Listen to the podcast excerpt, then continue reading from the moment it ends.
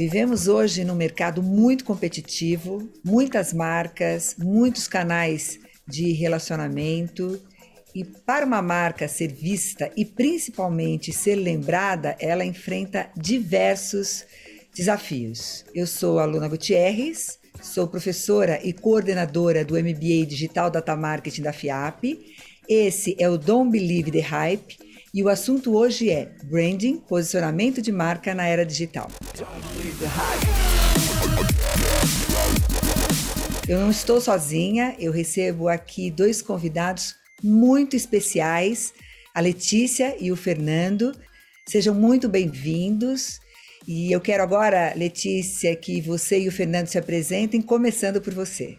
Oi, Luna. Sou a Letícia, eu sou mãe de gêmeas, tem sido uma talvez o meu maior projeto aí. E trabalho com marcas há muitos anos também. Então, logo no começo da minha carreira, apesar de eu ter estudado administração de empresas e TI, eu fui atrás de um namorado em Nova York, depois da faculdade, e acabei entrando no mundo do branding, porque foi o emprego que tinha naquele momento e eu me apaixonei, né? Então eu entendi que marca é esse encontro incrível entre criatividade, negócio e ao mesmo tempo um pouco de, de eu acho que tem uma, uma certa ciência social por trás de marca, porque as marcas têm um papel muito importante, né? Em vários momentos de inflexão da sociedade. Então, foi muito por acaso que eu caí nas marcas, mas é, eu me apaixonei muito rápido. E aí venho trabalhando com isso há, há muitos anos, então já trabalhei em consultorias como a Future Brand, a Interbrand. Depois eu abri a minha própria consultoria, que chama Marcas com Sal. E aí, muito recentemente, eu cheguei também por um outro acaso né? E fui convidada por um cliente, que é a Natura, para ocupar hoje uma posição é, trabalhando com essa marca Natura que acho que é uma marca muito muito amada, né? Que tem hoje os talvez tudo que a gente busca numa estratégia de marca, a Natura com muita consistência foi construindo. Então sou, sou super apaixonada por marca e aí eu acabo gostando de estudar tudo que tange a marca. Muito legal. E você, Fernanda? Oi, pessoal, tudo bem? É um prazerzão estar aqui com vocês no dia de hoje. Eu sou apaixonado por publicidade desde moleque, assim. Estudo isso desde os meus 14, 15 anos. E eu segui essa carreira. Eu, eu, costumo brincar que eu não sei fazer outra coisa. Não sei trocar um pneu, não sei trocar uma lâmpada, não sei fazer nada. se, se, acabar a profissão, eu já não sei mais é, o que fazer. Mas porque eu sou apaixonado por isso. E o branding entrou na minha vida quando eu fui me especializar numa pós-graduação na, na SPM e, cara, me apaixonei muito por essa gestão de marca, assim. Por mais que tenha trabalhado em outros lugares, né, como GM, como Museu de Arte Moderna de São Paulo, em 2011 eu abri a minha própria agência, focada no mercado religioso, e a gente fez um trabalho muito incrível uh, ah, para o mercado, e assim como a Letícia falou pelo acaso, assim, uh, ano passado eu entrei na Penalty como coordenador de marketing e responsável pela House. Né? Lá a gente tem uma house e eu tô, faço a gestão de toda a parte criativa e operacional de toda a comunicação da empresa hoje. Nós três sabemos que a marca ela melhora o reconhecimento e a visão da empresa, ela também cria confiança, cria valor financeiro e, e, também ela inspira a equipe, porque é, é, é, muito importante quando você trabalha numa marca reconhecida. E óbvio que a marca, quando bem gerenciada, ela gera novos clientes, ela contribui para a geração de novos clientes. Se a gente entende que branding é o gerenciamento de uma marca, como é, na visão de vocês, o gerenciamento de uma marca na era digital? Honestamente, eu acho que é igual, só que mais rápido. Mas no fim das contas, eu acho que os, os fundamentos e o que é uma marca, né, eles continuam iguais, assim, é, marca sempre foi sobre você ter muita clareza de quem você é, do que você quer, do seu propósito, ter muita consistência, porque as pessoas também só só só entendem a marca como uma marca se ela se torna assim um símbolo, né? Então a gente fala, né, esses códigos que eu acho que hoje quem está fazendo um trabalho lindo com isso é o McDonald's, né, que está fazendo assim, está sabendo usar seus códigos para além aí do muito, né, da sinalização, né? Não tem códigos de marca do McDonald's agora só na sinalização. Eles levaram, extrapolaram isso para diversos âmbitos, até para a linha de produto, né? Então, roupa, né? E é consistência e é o envolvimento. Você falou um negócio que eu acho que é muito importante, assim, o envolvimento das pessoas que estão ali. Tem que ter um certo carinho, né? E assim, esse carinho das pessoas com a marca, com o lugar que eles, que eles trabalham e com aquela marca que eles querem construir, faz toda a diferença. O, o, o digital, né? Eu acho que a, a dificuldade do digital, na verdade, é que você tem menos controle, né? Então você consegue, na verdade, ter menos controle das novas formas que a sua marca pode usar, é, pode viver na mão das pessoas que gostam ou não gostam dela, né? Porém, eu acho que o, é, é, é mais vida para a marca, né? Tem a Debbie Millman, que é uma super professora, inclusive de branding, né? Ela é uma super designer e uma professora de branding, que ela fala que, que a grande revolução agora é que as marcas também não são só marcas, né, que vinham das corporações e agora vão para as pessoas. Agora tem marcas que são feitas por pessoas, então ela dá vários exemplos, como Black Lives Matter, como Me Too. As marcas de movimentos não deixam de ser marcas, não deixam de ser marcas geridas por um monte de pessoas de uma forma descentralizada. Concordo muito com a Letícia. Concordo muito com ela, assim. É, eu acho que é um. O conceito é o mesmo. O conceito que a gente tem sobre gestão da marca ele é o mesmo, ele só se adapta é, de acordo com o contato que o cliente tem com ela. Se hoje você tem, por conta até de uma pandemia mesmo, maior contato com essa marca digital, as marcas tiveram que estar presente nesse ambiente e saber lidar com esse ambiente. Só que esse ambiente, como ela também falou, a gente não tem muito controle, a gente não sabe como ele se estrutura, a gente não sabe qual é, como ele pode é, levar até onde ele pode ir com a marca. Só que aí você tem grandes exemplos, assim, como por exemplo a Netflix e o jeito que ela se comunica com o, os próprios fãs, né? Porque eu acho que quem assiste Netflix é mais do que cliente, né? O cara é um fã. É um fã. E aí ela responde, o jeito que ela fala, a persona que ela construiu ali para estar tá em contato com, com o cliente e ter essa experiência de construir um, essas sensações de, de, de, conexão consciente, inconsciente, de sensações de, do cara amar, do cara odiar. Eu lembro muito que no, no ano passado ela mudava muito o, profile dela no Instagram, brincando com o povo, sempre perguntando do Harry Potter, por que, que nunca tinha Harry Potter no, no, na Netflix, entendeu? E, e, isso é muito massa. Só que, realmente, a gestão da marca, é, o jeito que a gente lida, a estratégia, o conceito, é o mesmo. Não muda muito do físico pro, pro digital. É só saber utilizar da ferramenta para conseguir se aproximar com o cliente. Perfeito. Se a gente considera né, que uma marca é uma coleção de percepções na mente de um, de um consumidor e é, né? Cada marca tem uma representação, não importa de que produto a gente está falando. O que a gente percebe hoje, como você falou, Letícia, que o que muda é a velocidade. Isso é verdade, né? E eu acho que também a velocidade, Letícia, e ma mais possibilidades de interação. Hoje é many to many, é todo mundo falando para todo mundo. Então a possibilidade da marca se exercitar neste ambiente, ela é maior, mas também tem uma complexidade aumentada. Na visão de vocês, quando a gente pensa em posicionamento, e eu concordo com você, Letícia, quando a gente diz que o gerenciamento da marca não mudou muito. E algumas marcas que se posicionam, elas ou que têm um posicionamento forte, elas têm maior probabilidade de reconhecimento. Então, na tua visão, Letícia, quando uma marca pensa no seu posicionamento ou quando ela está planejando o posicionamento de marca, o que ela tem que considerar? Essa, essa é uma boa pergunta, porque eu acho que eu, eu sou, acredito muito que marca bem fundamentada faz toda a diferença. Então, e, e, aí eu, eu acho que o que muda, na verdade, menos do que, até só retomando um pouco a pergunta anterior, mas é menos do que o, o onde a gente está, o meio digital e tal, muda muito, eu acho que o, a maturidade, né, desse autoconhecimento da empresa, sabe? Assim, então é, você está falando de uma marca de startup, por exemplo, é completamente diferente porque ela está ela ela está se auto experimentando, ela está ainda no momento de testar e, e você você tem que, né, num posicionamento de uma marca de startup, por exemplo, você tem que, você tem que tentar mapear. Isso vem muito mais dos fundadores, né? Vai vir muito mais ali do, da personalidade desses fundadores, da visão do que, do que se quer, do que de fato de percepções do mercado. Né? Ele não é um fundamento feito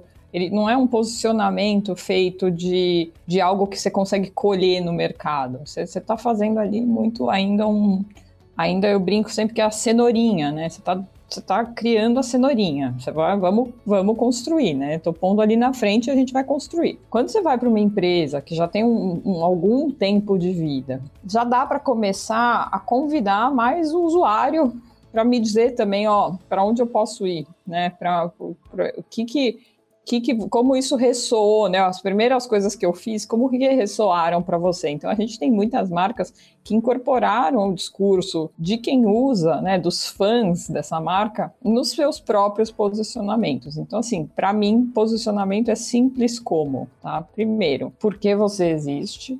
Sim, por que você existe? Qual é a razão de ser desta marca? O que você faz? E dentro desse o que você faz ou o que você é, como isso interessa para alguém. Tá? E aí não precisa ser como isso gera impacto positivo, né? A gente muitas vezes entra nesse, nesse lugar ou também, né, de ter um impacto social, que eu acho que é super importante. Se você tiver, acho que você tem até mais chances de, de se dar bem. Mas e aí, como você faz diferente que os outros? Então, quem são os outros primeiro, né? E não cair naquele risco de só mapear ou o seu concorrente está ali do lado, sabe? O seu arqui-inimigo, não é isso. A gente tem que tem que olhar um pouquinho, porque uhum. hoje a gente tem muitas soluções, né? A gente podia estar tá fazendo esse podcast aqui, né, usando o Zoom, usando, sei lá, o Whereby, ou usando o FaceTime, ou indo num estúdio. Todas essas eram alternativas, né? Então a gente tem que considerar aí todas essas alternativas. Então, como que um é melhor que o outro, por quais razões, features, né? E também emocionalmente, né? Quais são os princípios que me diferenciam. E aí, eu, eu um, uma parte que é sempre muito difícil, as marcas têm muita dificuldade em dizer para quem eu existo. Porque não dá para querer existir para todo mundo no mundo. Eu acho que isso sim o digital mudou, né? Porque o nosso alcance fica muito grande. Então, em teoria, eu não estou mais restrito né, a um bairro, uma cidade, você não tem mais limite geográfico. E eu estou lá no meio da internet. E a internet é muito grande e muito concorrida. Então, se você não souber para quem você existe, você não consegue posicionar a sua marca. E, Letícia, muito legal que você está falando, porque é o seguinte, né? Eu acho que o que mais fascinante o digital trouxe é que ele democratizou a, ele dá a possibilidade de qualquer negócio. Pode ser um autônomo, pode ser eu faço brigadeiro, pode ser uma marca grande, né? Porque quando nós anteriormente a toda essa revolução, a gente só percebia o quê? Quais eram as marcas que se apresentavam? Marcas que tinham recursos, né? Recursos financeiros. E hoje não. É exatamente o que você está dizendo, né? Então, é, existem várias possibilidades de exercício. Porém, mesmo que seja um autônomo, uma startup, uma pequena empresa, uma empresa de duas pessoas, né, uma microempresa, se ela seguir o roteiro, se ela seguir as técnicas, por exemplo, de como posicionar a marca, a probabilidade dela ser bem sucedida na construção e gerenciamento de marca, de marca é muito grande, né? Então, as ferramentas estão aí. Elas estão aí à disposição de qualquer um de nós. É o que a gente diz que esse momento, o Don Tapscott, ele fala, somos todos protagonistas. Então a gente não tem hoje, um, ah, não, é só uma empresa grande que pode se comunicar. Eu posso também, desde que eu siga algumas regras, algumas ferramentas que podem me ajudar. O que, que você acha, Fernando? Eu concordo muito com você. É, acho que se a gente consegue unir as técnicas certo? O conceito para você conseguir, que são as ferramentas para você conseguir caminhar e construir um posicionamento correto. Porém, eu acho que a gente tem que acrescentar ali uma questão que é a integridade com aquilo que você é. O nosso posicionamento como marca, seja ela uma startup, seja uma empresa grande, seja até um autônomo, é, ou, ou alguém que faz algo na internet hoje sozinho, ela tem que ser íntegra. Você tem que ser muito fiel àquilo que você quer representar. Porque você não vai criar uma miopia aí. Você vai, você vai defender algo que você, na verdade, não acredita. E aí, isso a gente viu já muitas marcas tendo esse problema, né? Delas defenderem uma causa social, defenderem, por exemplo, um Black Lives Matter ou um, uma comunidade LGBTQIA+, só que na real, quando você vai dentro dela e, e, e percebe como funciona a, o dia a dia dela, como ela trata os funcionários ou como um cliente está dentro de uma loja, isso não acontece. Né? Então eu acho que a integridade com o posicionamento da marca, ela deve ser muito fiel, muito fiel. Então assim, se uma marca não tem ali na sua essência de ser uma causa, ela não deve defender aquilo só para aparecer na mídia senão vai ficar falso, fica, fica algo muito vazio e fica superficial. Né? Ela pode construir esse relacionamento? Pode. Ela pode construir e defender esse posicionamento? Pode, mas desde que seja alicerçado dentro daquilo que a marca é e como ela pode contribuir para a sociedade com isso. Pegando esse gancho, Letícia, quando a gente olha para a Natura, é inquestionável o trabalho incrível de marca que a Natura tem, né? Conversa com diversos públicos. Eu imagino que para a Natura é aquela coisa de que não tem classe social, né? A Natura ela está presente aí para todo mundo. E aí a gente tem a clareza de que branding é maior que marca, né? Porque branding é, esse, é o gerenciamento mesmo de todos os ativos, de todas as percepções. É, é um processo contínuo, ele não tem fim, ele não acaba nunca, né? Na visão na sua visão, né, ou na visão da Natura como um todo, qual é a importância do branding para vocês? É, é gigante. eu, eu acho que eu, eu, sou, eu cheguei há pouco tempo, tá, na Natura, então, mas eu, eu vivi poucas empresas, mesmo como às vezes como consultora, que são tão cuidadosos com branding, né? Então, eu vivi talvez assim mais de perto. Eu trabalhei muito de perto com o Itaú, né? E trabalhei com a agora estou na, trabalhando com a Natura. Então são, são as duas marcas brasileiras que eu conheço que dão mais, que conhecem mais sobre essa disciplina, né? E que dão realmente mais valor para essa disciplina das que eu conheço, né? Então, assim, eu acho que é o que eu tenho visto, né? A Natura, ela é extremamente cuidadosa com o, o entendimento dos seus significados. Então, assim, e, e, a evolução disso, né? Porque apesar dela ter princípios que existem lá desde os seus 52 anos, né? Lá quando foi fundada, ela sabe que, que esses princípios e o que ela defende vai mudando, a sociedade muda muito. Então, Natura é uma empresa extremamente conectada com a sociedade, que usa muito a sua rede de consultoras para sentir esse pulso. Então, que para mim isso é branding, isso é gestão de uma marca, né? Você tá com esse ouvido atento, você tá falando, nossa, qual é o meu papel hoje, né? Além do meu papel como, como empresa e como uma, uma, uma sinalização de uma oferta, né? Tem muita marca que vai lá, monta, né, faz o design, faz um pouquinho de redação aqui, depois e fica requentando, né, as coisas, fica ali sempre requentando.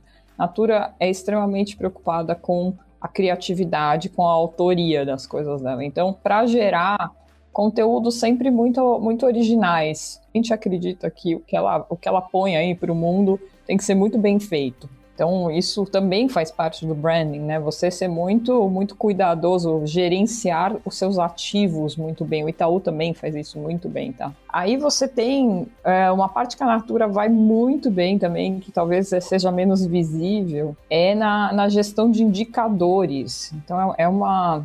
Itaú também, mas é, é, são empresas que, assim, elas realmente acompanham o impacto e não é resultado de, por exemplo, views, é resultado em imagem de marca. Então, são empresas que são realmente preocupadas com o valor de marca. Óbvio, pelo seu tamanho também, né? Óbvio que não dá para fazer isso para todas as marcas, né? Nessa complexidade. Mas o, o branding na Natura, tanto que a Natura tem uma área de marca, e a área de marca não é a área de marketing.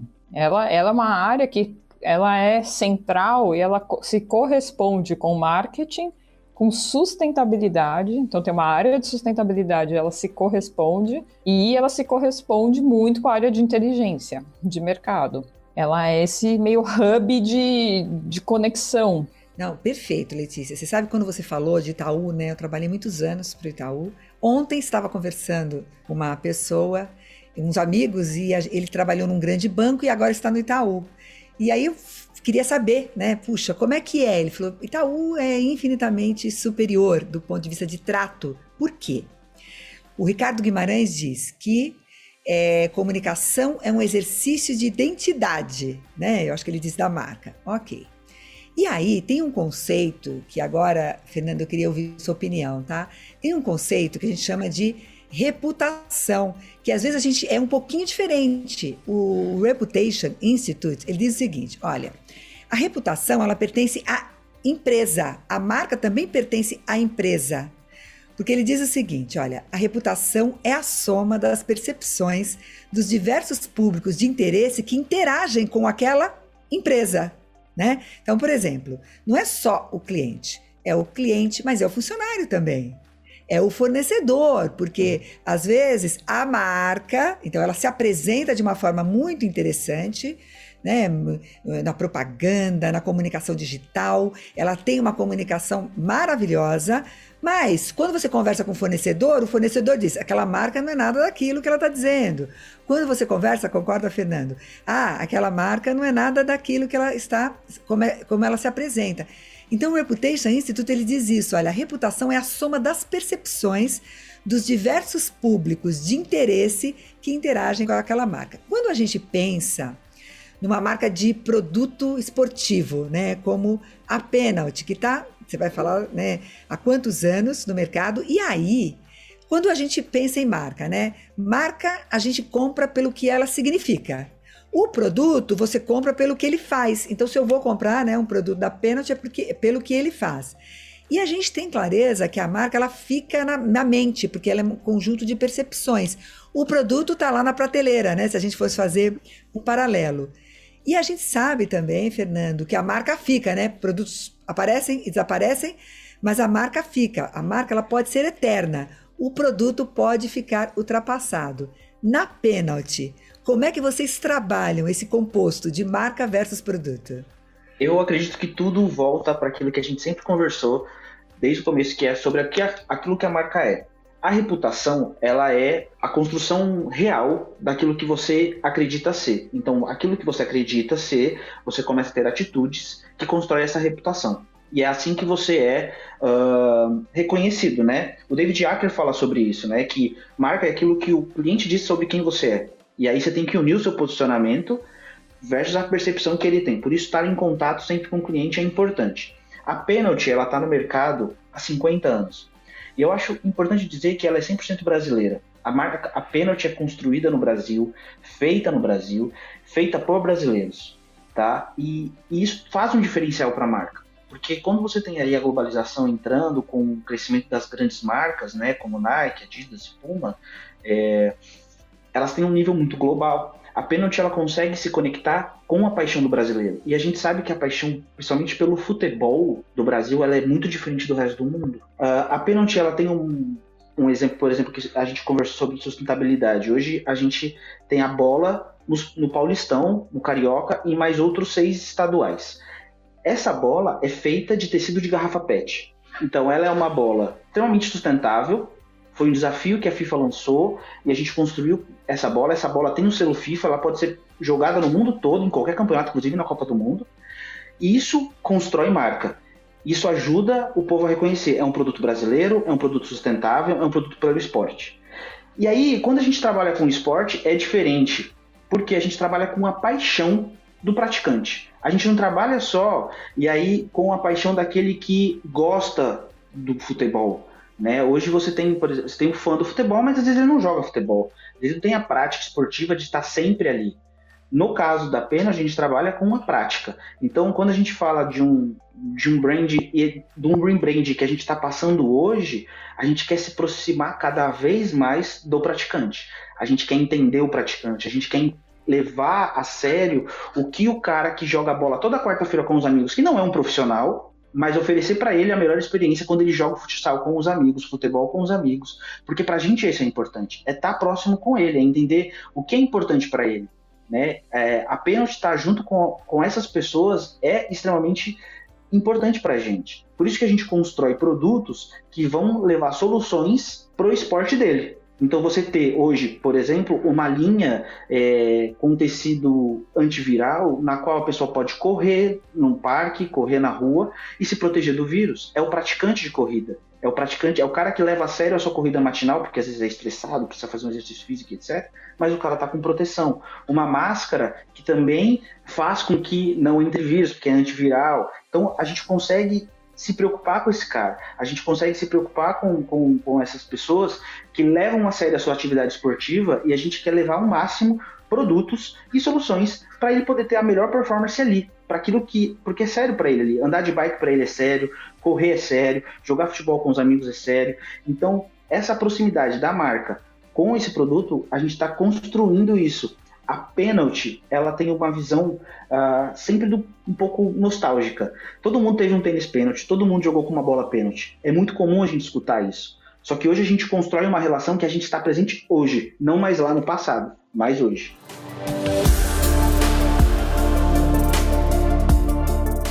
Agora, Letícia, outro item né, de, de marca, né, de construção de marca, né, desse gerenciamento, o que a gente percebe também, as marcas é, dando uma importância corretamente muito grande para a experiência do consumidor. E aí, a experiência, é porque a experiência com a, com a, marca acontece por meio de, né? Por meio de alguns canais. Na tua visão, tá? E não necessariamente somente na Natura, na tua visão como especialista em branding, como é que você vê é, esta visão das empresas, né, essa necessidade das empresas voltada para a experiência do consumidor, proporcionar uma melhor experiência para o consumidor.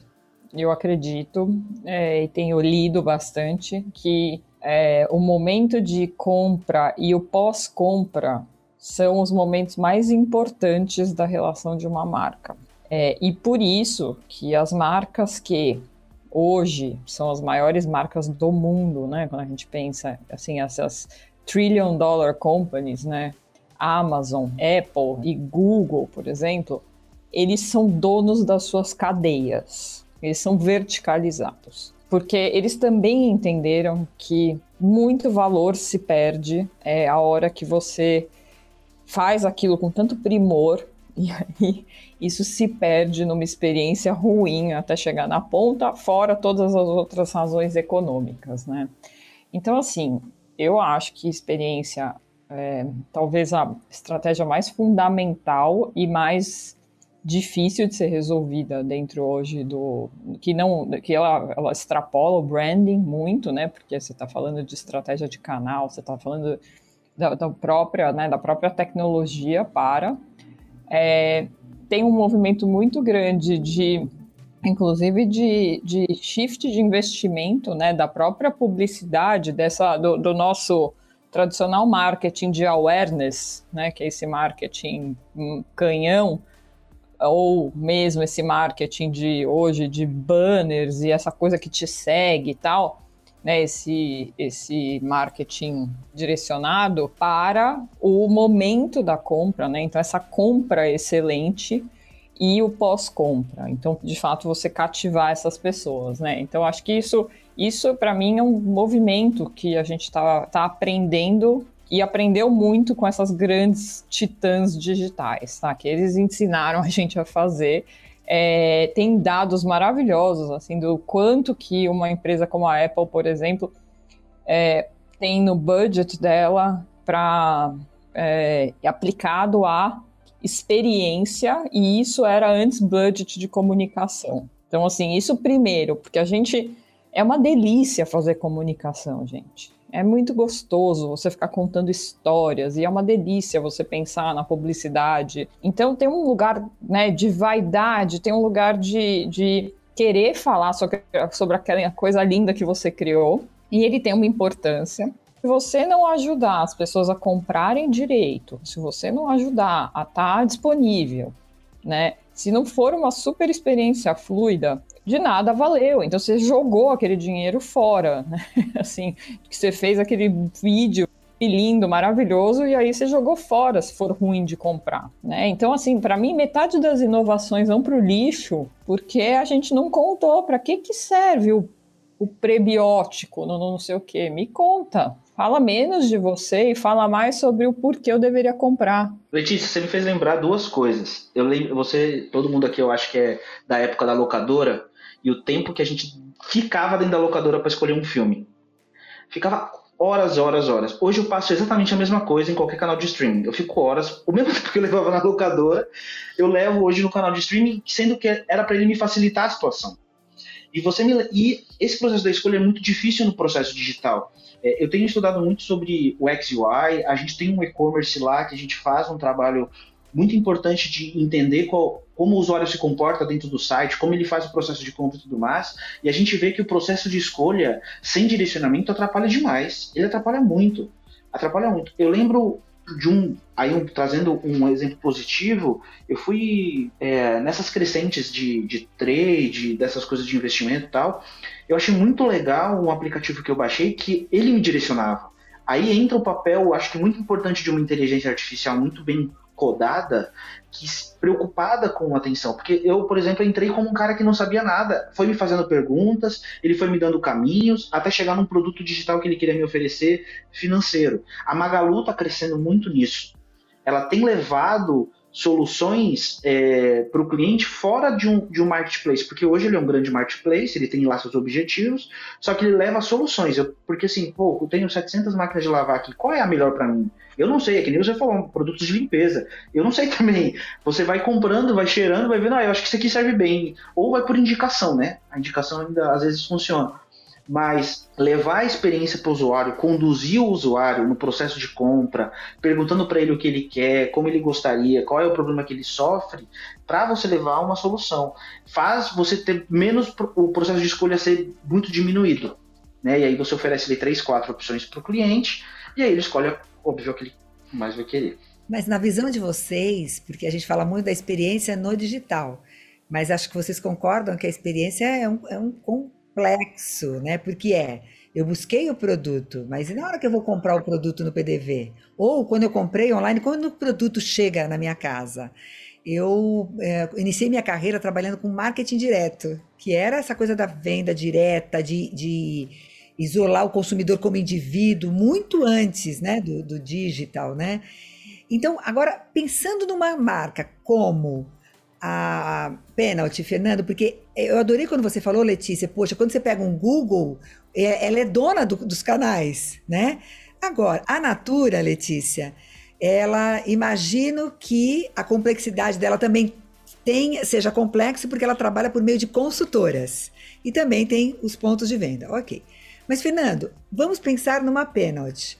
Que eu sei quando eu vou buscar um produto, né? Eu tenho infinidade de opções, tá? Ok, eu tenho experiência no digital. A Letícia comentou a questão do paradoxo da escolha. Tem um livro muito interessante que o autor diz exatamente isso. Antes, quando eu optava por um produto, eu renunciava a outros três. Hoje, quando eu opto né, por um produto ou por uma marca, eu vou, eu, eu vou renunciar a mil. Ou seja, é muito mais complexo. Agora, Fernando, uma marca como a Penalty, tá? Que não tem nenhum controle sobre os canais, ela tem sobre os canais dela. Mas quando eu vou numa loja multimarcas, que eu compro um produto penalty, aí vale qualquer coisa, né? É, é, é o que esta empresa decidir fazer. Como a penalty, ela enxerga melhorar a experiência do consumidor sem esse controle. Você sabe que isso é um desafio que a gente vive muito hoje por conta da pandemia. E eu entrei na Penalty no começo da pandemia. Então, a gente tinha um trabalho muito grande com trade, promotor, ponto de venda, ativação em ponto de venda. Cara, foi é, era muito, muito grande o trabalho que o pessoal do comercial e trade fazem lá. E com a pandemia, isso deu uma diminuída muito absurda. Porque as pessoas não vão mais na loja para comprar.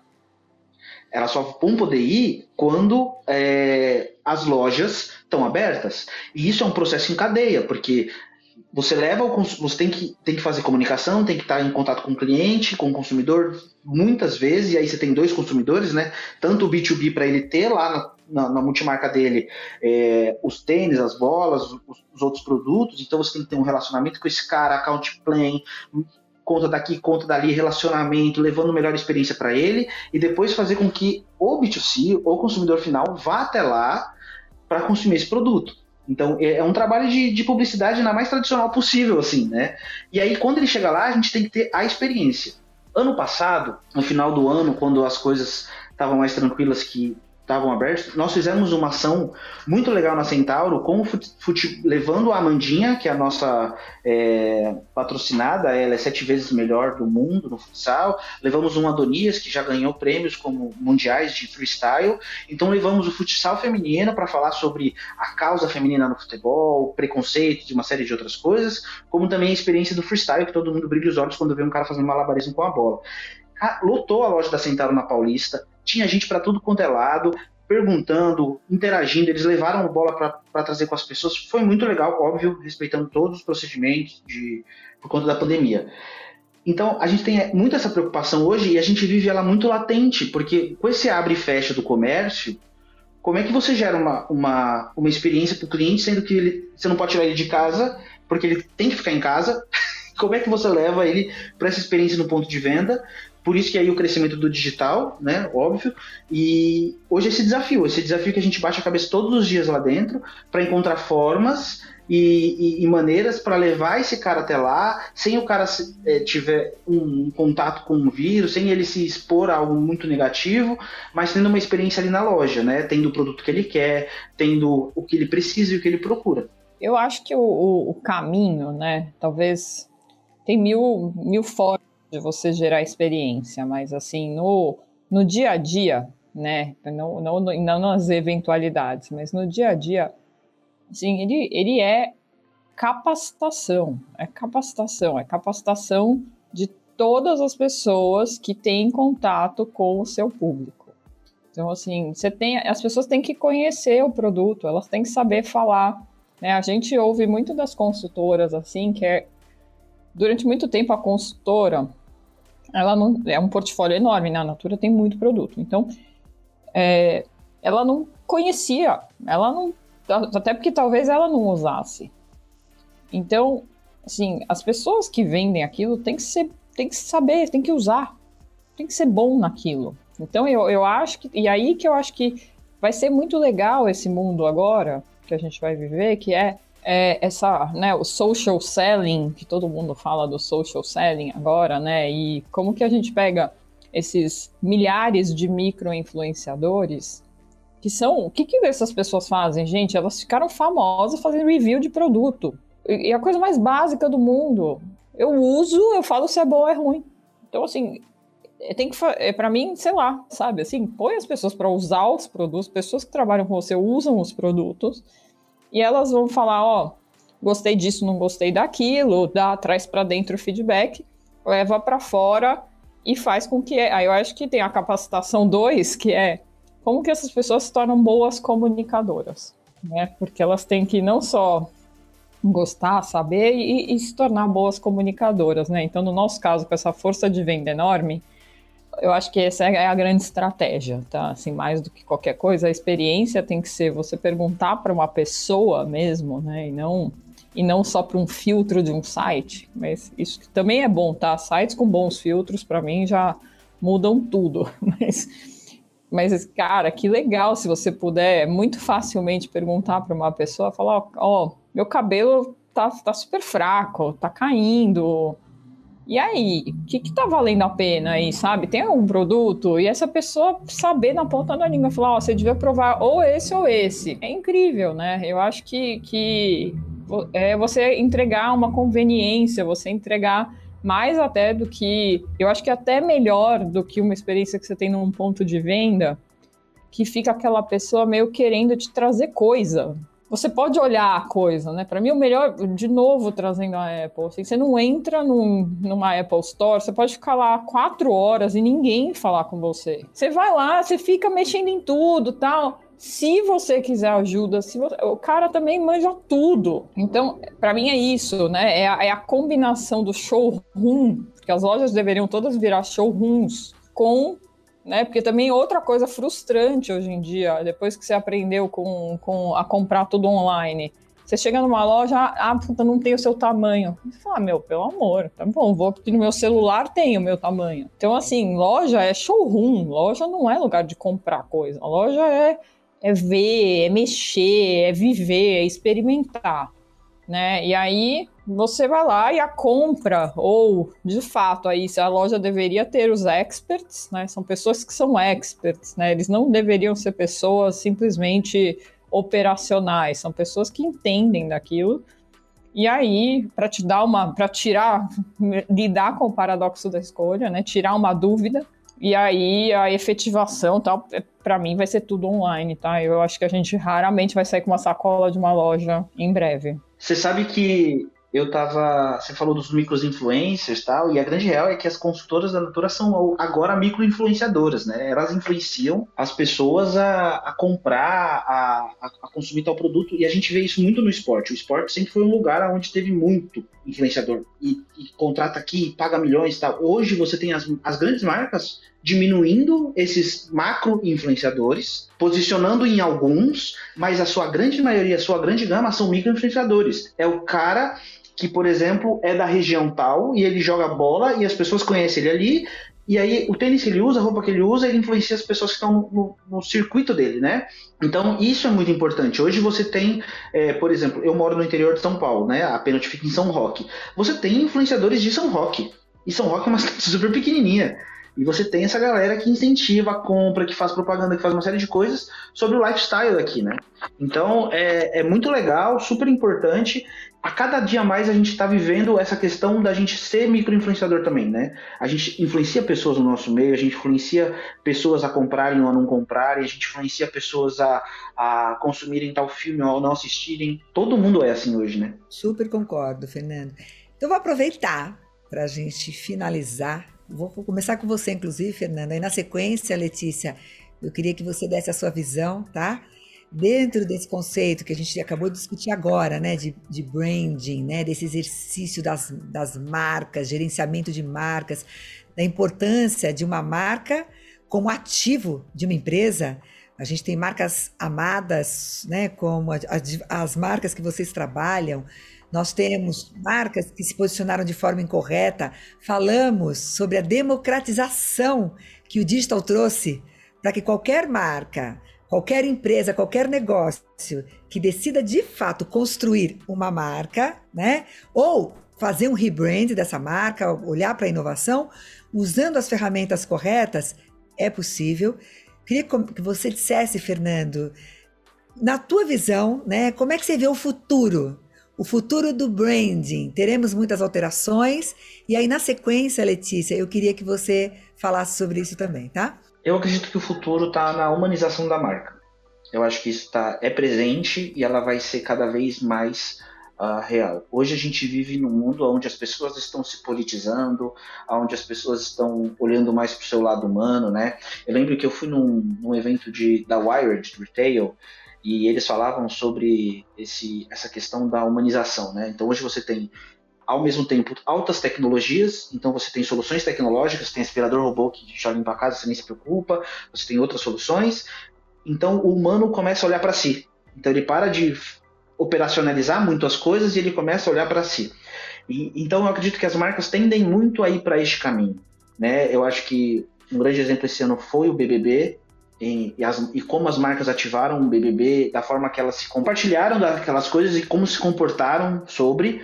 É, então, eu acho que cada vez mais, eu, e aí eu não falo sobre viés político nada, mas eu falo sobre humanização, sobre você valorizar o ser humano e como você falar mais diretamente com ele.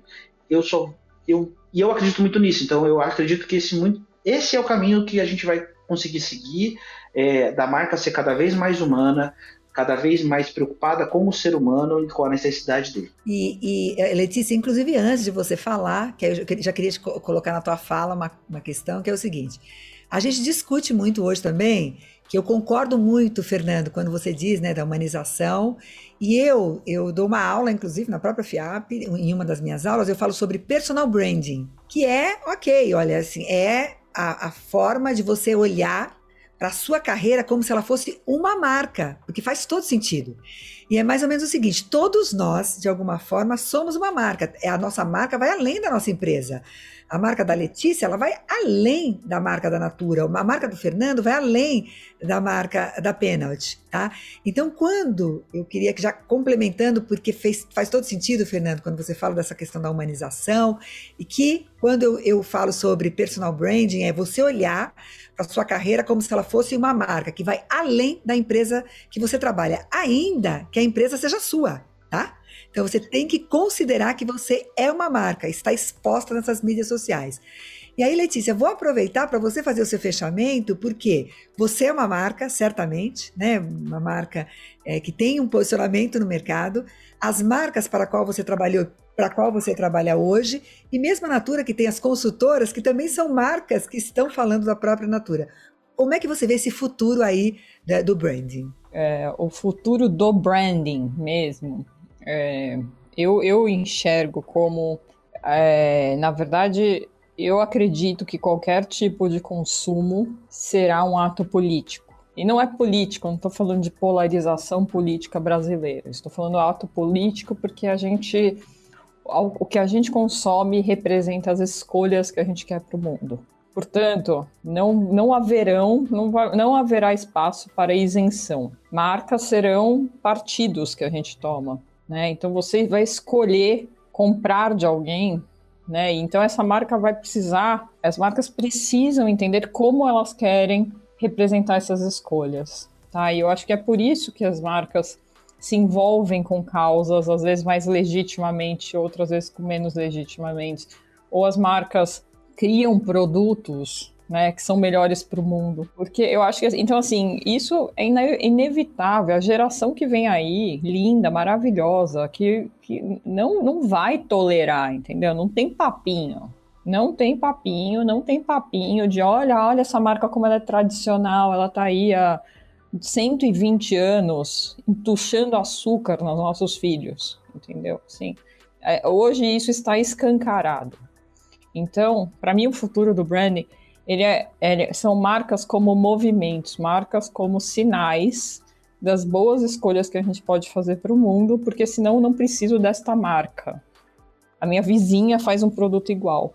Isso é verdade. Então eu não preciso mais da marca. Então, assim, assim, eu acho que esse é o caminho. Não tem, não tem outra opção, né? Já em personal branding, tá? E, e eu eu sou muito uma brander de Araque no meu personal branding, porque eu, eu, concordo com você, tá? Todo mundo é uma marca hoje nas redes sociais, e se a gente não organiza bem ali, fica aquela, né, aquela salada de foto do filho, com a foto do evento, com a não sei... Então, assim, eu, eu não pratico quase nada do que eu prego na minha, na minha marca pessoal, eu acredito demais que, que as pessoas podem se ver como marcas, mas, de novo, no, no básico, assim, que, que bom, né? Você tem que ter princípios. Quais são seus princípios? Toda marca tem que ter princípios. E aí, manifeste os seus princípios. Deixa isso claro, né? E menos também, porque a gente também é isso. Eu acho que o mundo que a gente vive não tolera mais o parece que é, né? O pretend ali, que o, o ficar então, não fique, sabe, assim, eu acho que a armadilha do Instagram, né? Pô, ai, como eu tô feliz na praia. Ninguém, assim, não é todo mundo nunca tá só feliz na praia. Então, esse, eu acho que essa, as, as marcas mais fortes são as que falam a verdade. Então, vai para a verdade, uma verdade bem cuidada, eu acho que aí é legal, uma verdade bem cuidada em termos de Pô, se você quer transmitir que você é uma pessoa super futurista, avant planeja isso. Se você quer parecer que é uma pessoa super humanista e super é, mostre as suas relações. É meio, mas eu acho que é meio por aí. É, volta para os seus princípios e, e, tenta entender como que eles podem ser melhor mostrados, né? Mais do que as apenas as conquistas, né? Ou aquela aquele momento meio meio de nossa como eu sou uma pessoa com uma vida glamurosa, né? Assim que eu acho que isso ou glorificada nessa coisa que só, só acontece coisa boa na minha vida, então eu só mostro coisa boa na minha vida. Sei lá, acho que é isso, tá? Faz muito sentido o que você está falando, porque tem no livro Moda com Propósito, ele diz assim, o autor diz que a seleção natural de uma marca vai, é, é, vai acontecer por nível de relevância. O que, que a vida vai exigir das marcas? Verdade, autenticidade, propósito e consciência que é exatamente o que você trouxe, vocês dois trouxeram para a gente. E ele complementa, ele diz o seguinte: mas a gente tem que ter clareza que nós nascemos para ser humanos. Nós não nascemos para ser perfeitos, nós nascemos para ser quem nós somos. Então, queridos, eu gostaria de agradecer muito vocês, a generosidade de compartilhar com a gente toda a experiência que vocês têm, o tempo de vocês, né, para compartilhar com a nossa audiência aqui sobre esse tema tão relevante, cada vez mais relevante, que é o branding, posicionamento de marca nessa era digital. Então agradeço muito vocês em nome da FIAP. Super agradeço a participação, foi sensacional estar aqui com vocês hoje, aprendi muito, pude também poder compartilhar algumas coisas. Quando vocês precisarem, contem comigo. Se quiserem me adicionar no LinkedIn, fiquem à vontade. Estou é, aqui à disposição para conversar, para bater papo, para a gente poder aprender e crescer junto. Bem, muito obrigado. Uma delícia, gente. Bom, pessoal, esse é o Don't Believe the Hype. A gente espera que o nosso podcast contribua muito para que vocês reflitam sobre as marcas, sobre o papel de uma marca no momento atual. Muito obrigada.